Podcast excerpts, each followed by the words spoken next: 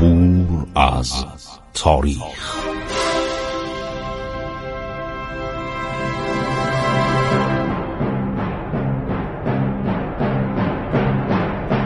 کاری از گروه جوان و اندیشه رادیو جوان.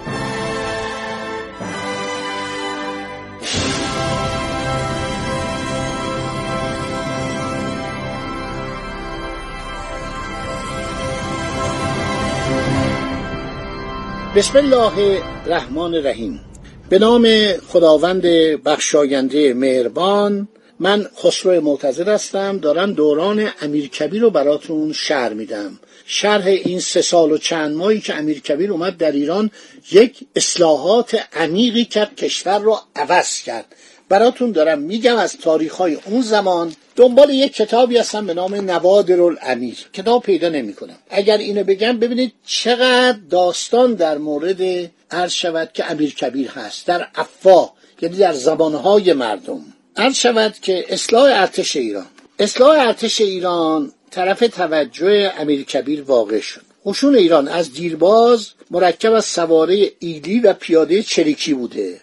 که در موارد لزوم فرمانداران و حکام ولایات بدون هیچ قاعده و اساسی از افراد قلمرو خود جمع می‌کرده به لشکرگاه میفرستادن. تا وقتی زیر اسلحه بودن مخارج آنها را دولت به واسطه سرکرده های آنها باز هم بدون قاعده و حسابی پرداخت می‌کرده. خب خیلی تاریخ ایران مفصل خود من. دو جلد کتاب تاریخ دفاع نوشتم. خیلی کتاب نوشتن یکی دوتا نیستن. مثلا خارجی ها خیلی نوشتن. من اخیرا دیدم یه ژاپنی هم درباره ارتش ایران در زمان قاجاریه کتابی نوشته بود از ژاپنیایی که به ایران می اومدن عباس میرزا نظام جدید درست می‌کنه.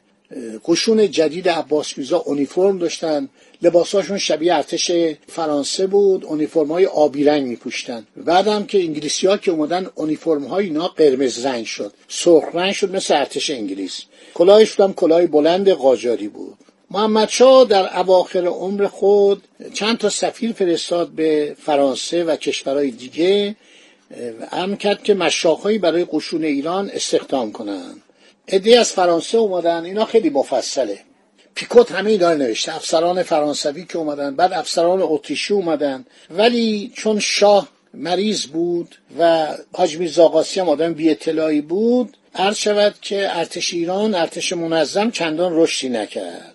خب عرض شود حالا امیر نظام اومد سربازی بونیچه رو به جای قشون چریک قدیم و داوطلب سابق برقرار کرد بونیچه ظاهرا از کلمه بن به معنی ریشه عقد شده و به معنی اساسنامه و در اصطلاح مالی سابق عبارت از صورت تقسیم مالیات هر ده بر آب و خاک آن ده است که سهم هر جریب زمین یا ساعت آب یعنی واحد مالیاتی رو معین و بدهی هر مالک رو از کل مبلغ مالیات مشخص می کند. برای اینکه قشونگیری هم مثل مالیات بر پای اساسی مستقر شود بونیچه مالیاتی را معخذ دادن سرباز مقرر داشتند. خرج سفر سرباز تا محل اردوگاه فرستادن کمک خرج برای سرباز پاداران دادن به خانواده در مدت بودن او در سر خدمت بر عهده صاحب بونیچه یعنی مالک بود.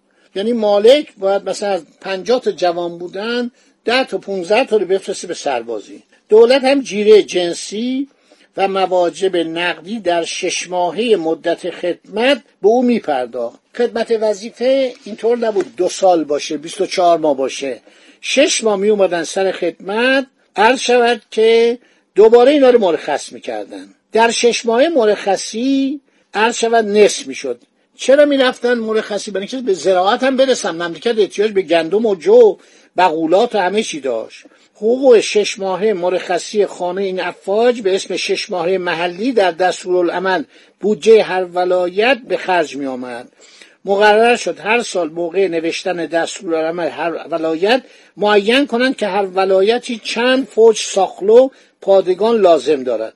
تا مصارف شش ماهه سر خدمت آنها در دستور قرار گیرد. من اینا رو همه رو از پیکوت براتون نقل خواهم کرد. ما چند تا فوج داشتیم. بیشتر اینا فوج های ولایتی بودن.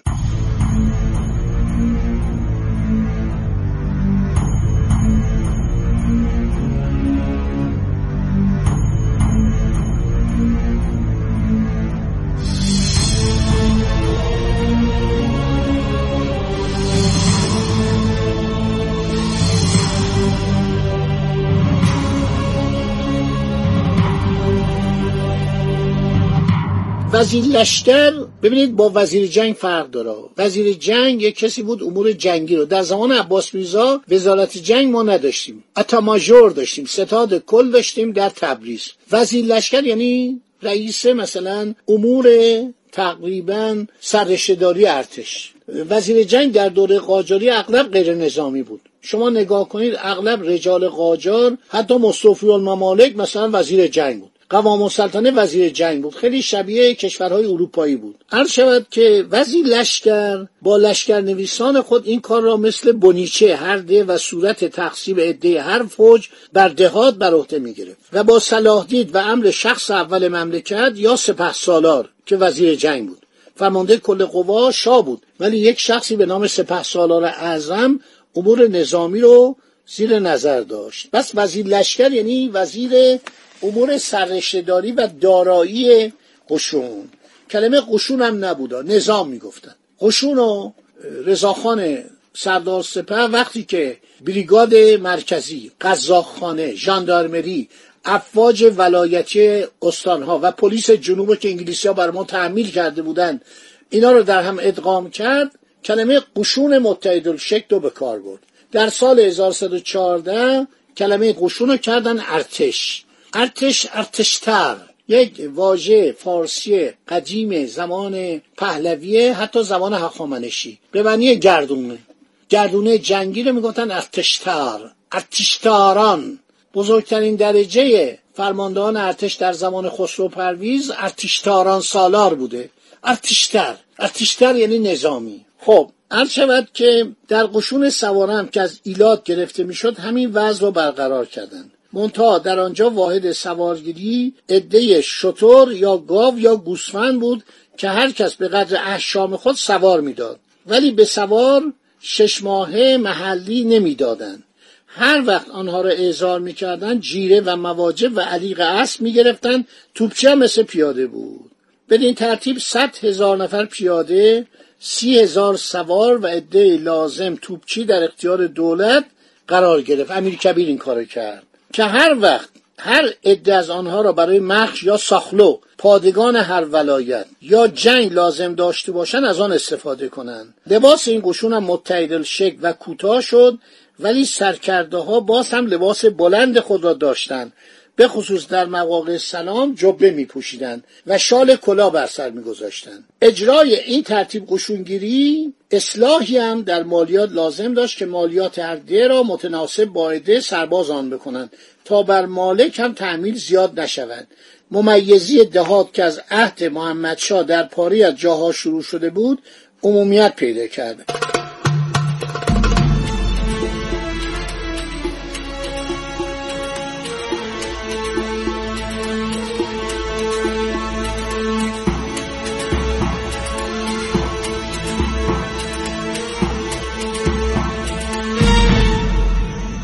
امیر مبتکر یک کار دیگر شد. سازمان جاسوسی و ضد جاسوسی درست کرد. ما به حق باید بگیم که راپورت راپورت نویسی از زمان امیر کبیر متداول شد برای اینکه تمام مملکت دست جاسوسان انگلیس و ارشوت روسیه بود. ناصر الدین شاه زمان امین الدوله سالها بعد فکر کن چهل سال بعد از امیر کبیر وقتی با امین الدوله که علی خان امین الدوله که رئیس دارالشورای کبرای دولتی بود یعنی مجلس سنا می‌خواست صحبت کنه می‌گفت بریم وسط باغ گلستان. گفت چرا؟ گفت اینجا جاسوس من دارم.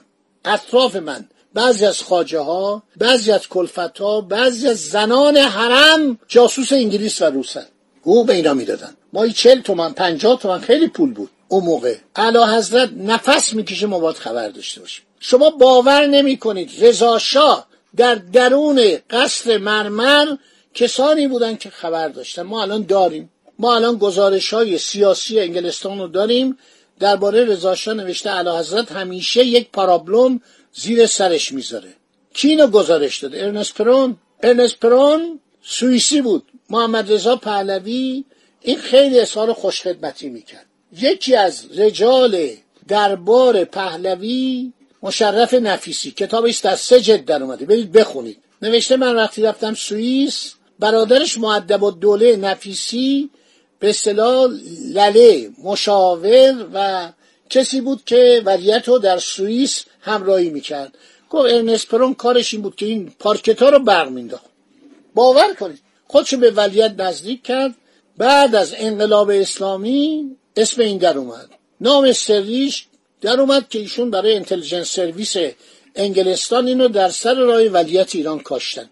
سال چل شاه فهمید. نمی‌دونم چطوری فهمید و از اون زمان اینو مغزوب قرار داد. شمس خواهر شاه اینو آورد توی قصر خودش در کرج. یه جایی بهش داد همونجا مرد. یه بیماری کشنده ای پیدا که حالا سرطان هرچی بود مرد. خانگاریا پیدا کرد نمی‌دونم. ارنست پرون این ما بعد از انقلاب اسلامی اسم این در اومد. می‌گفت امروز اعلی حضرت تلفنی صحبت کرد فلان ساعت از قصر رفت بیرون. می‌خواست با مایر صحبت کنه. شنونده از اینا قصه نیست برات دارم میگم تاریخه. تمام اینا اسنادش موجوده. من صحبت که می‌کنم یک قصه من هیچ وقت نمیگم تاریخ دارم میگم. منتها من موشکافم تاریخ رو میگردم می‌خونم. اوراق تازه کتابایی که تو خارج چاپ میشه برام میاد. عرض شود که بدین ترتیب ناصر دیشام ایمن نبود. حالا تقیخان میاد این کارو برعکس می‌کنه. میگه از این پس ما باید در سفارت روسیه در سفارت انگلیس جاسوس داشته باشیم خبرچین داشته باشیم. استاد فقید من دکتر بیانی کتابی نوشته درباره ناصر دیشا اسناد دوره ناصری عصر ناصری. خیلی کتاب جالبیه. گزارش های محرمانه جاسوسان ایران در داخل سفارت روس و در داخل سفارت انگلیس رو گزارش داده. حتی نوشته که از طریق یک راهرویی که بین سفارت انگلیس هست تا اون سایه خیابان. اینا رابطه داشتن. از اون راه رو می‌رفتن می اومدن به نقاط مختلف شهر خبرچینای انگلستان هم از اون راه می اومدن عرض شود که وارد سفارت می شدن سفیر رو می وزیر مختار رو می خدا نگهدار شما. تا برنامه بعدی.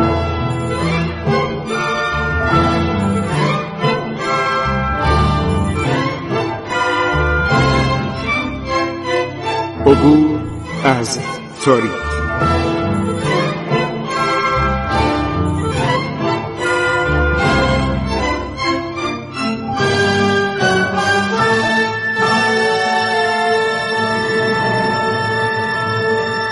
ایران با شکوه. سرگذشت ایران ما به روایت خسرو معتزد